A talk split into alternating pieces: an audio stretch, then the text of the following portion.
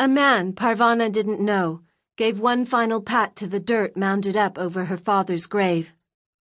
The village mullah had already recited the janazah, the prayer for the dead. The funeral service was over. Small, sharp stones dug into Parvana's knees as she knelt at the edge of the grave and placed the large stone she had gathered around it. She put each one down slowly. There was no reason to hurry. She had nowhere else to go. There were not enough rocks. The ones she had gathered only went halfway around the rectangle of turned up earth. Spread them out, a man said, and he bent down to help her. They spread out the stones, but Parvana didn't like the gaps. She thought briefly about taking rocks from other graves, but that didn't seem right. She would find more rocks later. One thing Afghanistan had was plenty of rocks. Rise yourself up now, boy, one of the men said to her. Parvana's hair was clipped short, and she wore the plain blanket shawl and shalwar kameez of a boy. There is no point staying in the dirt. Leave him alone, another man said. He is mourning for his father. We all have dead to mourn, but we do not have to do it in the dirt. Come on, boy. Get to your feet. Be the strong son your father would be proud of. Go away, Parvana thought. Go away and leave me alone with my father. But she said nothing. She allowed herself to be pulled to her feet. She brushed the dust from her knees and looked around at the graveyard. It was a large graveyard for such a small village. The graves spread out in a haphazard pattern as if the villagers thought that each person they buried would be the last. Parvana remembered digging up bones in a graveyard in Kabul with her friend Shazia to earn money. I don't want anyone digging up my father, she thought, and she resolved to pile so many rocks on his grave that no one would bother him.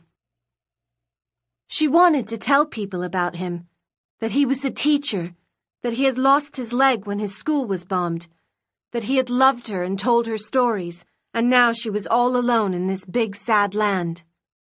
But she kept silent. The men around her were mostly old. The younger ones were damaged somehow, with an arm missing, or only one eye or no feet. All the other young men were at war or dead. A lot of people have died here, the man who had helped her said. Sometimes we are bombed by the Taliban. Sometimes we are bombed by the other side. We used to be farmers. Now we are targets. Parvana's father hadn't been killed by a bomb. He had just died. Who are you with now, boy? Parvana's jaw hurt as she held her face tight to keep from crying. I'm alone she managed to say. You will come home with me. My wife will take care of you. There were only men at her father's graveside. The women had to stay in their homes. The Taliban didn't like women walking around on their own. But Parvana had given up trying to understand why the Taliban hated women. There were other things to think about. Come, boy, the man urged. His voice was kind. Parvana left her father's grave and went with him. The other men followed. She could hear the scuff of their sandals on the hard, dusty ground. What is your name? the man asked. Kasim, Parvana replied, giving him her boy name. She didn't think any more about whether to trust someone with the truth about herself. The truth could get her arrested or killed. It was easier and safer not to trust anyone. We will go first to your shelter and retrieve your belongings.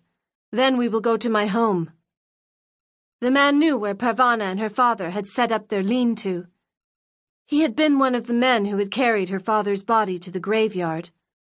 Parvana thought he might have been one of the men who had checked in on them regularly, helping with her father's care, but she couldn't be sure.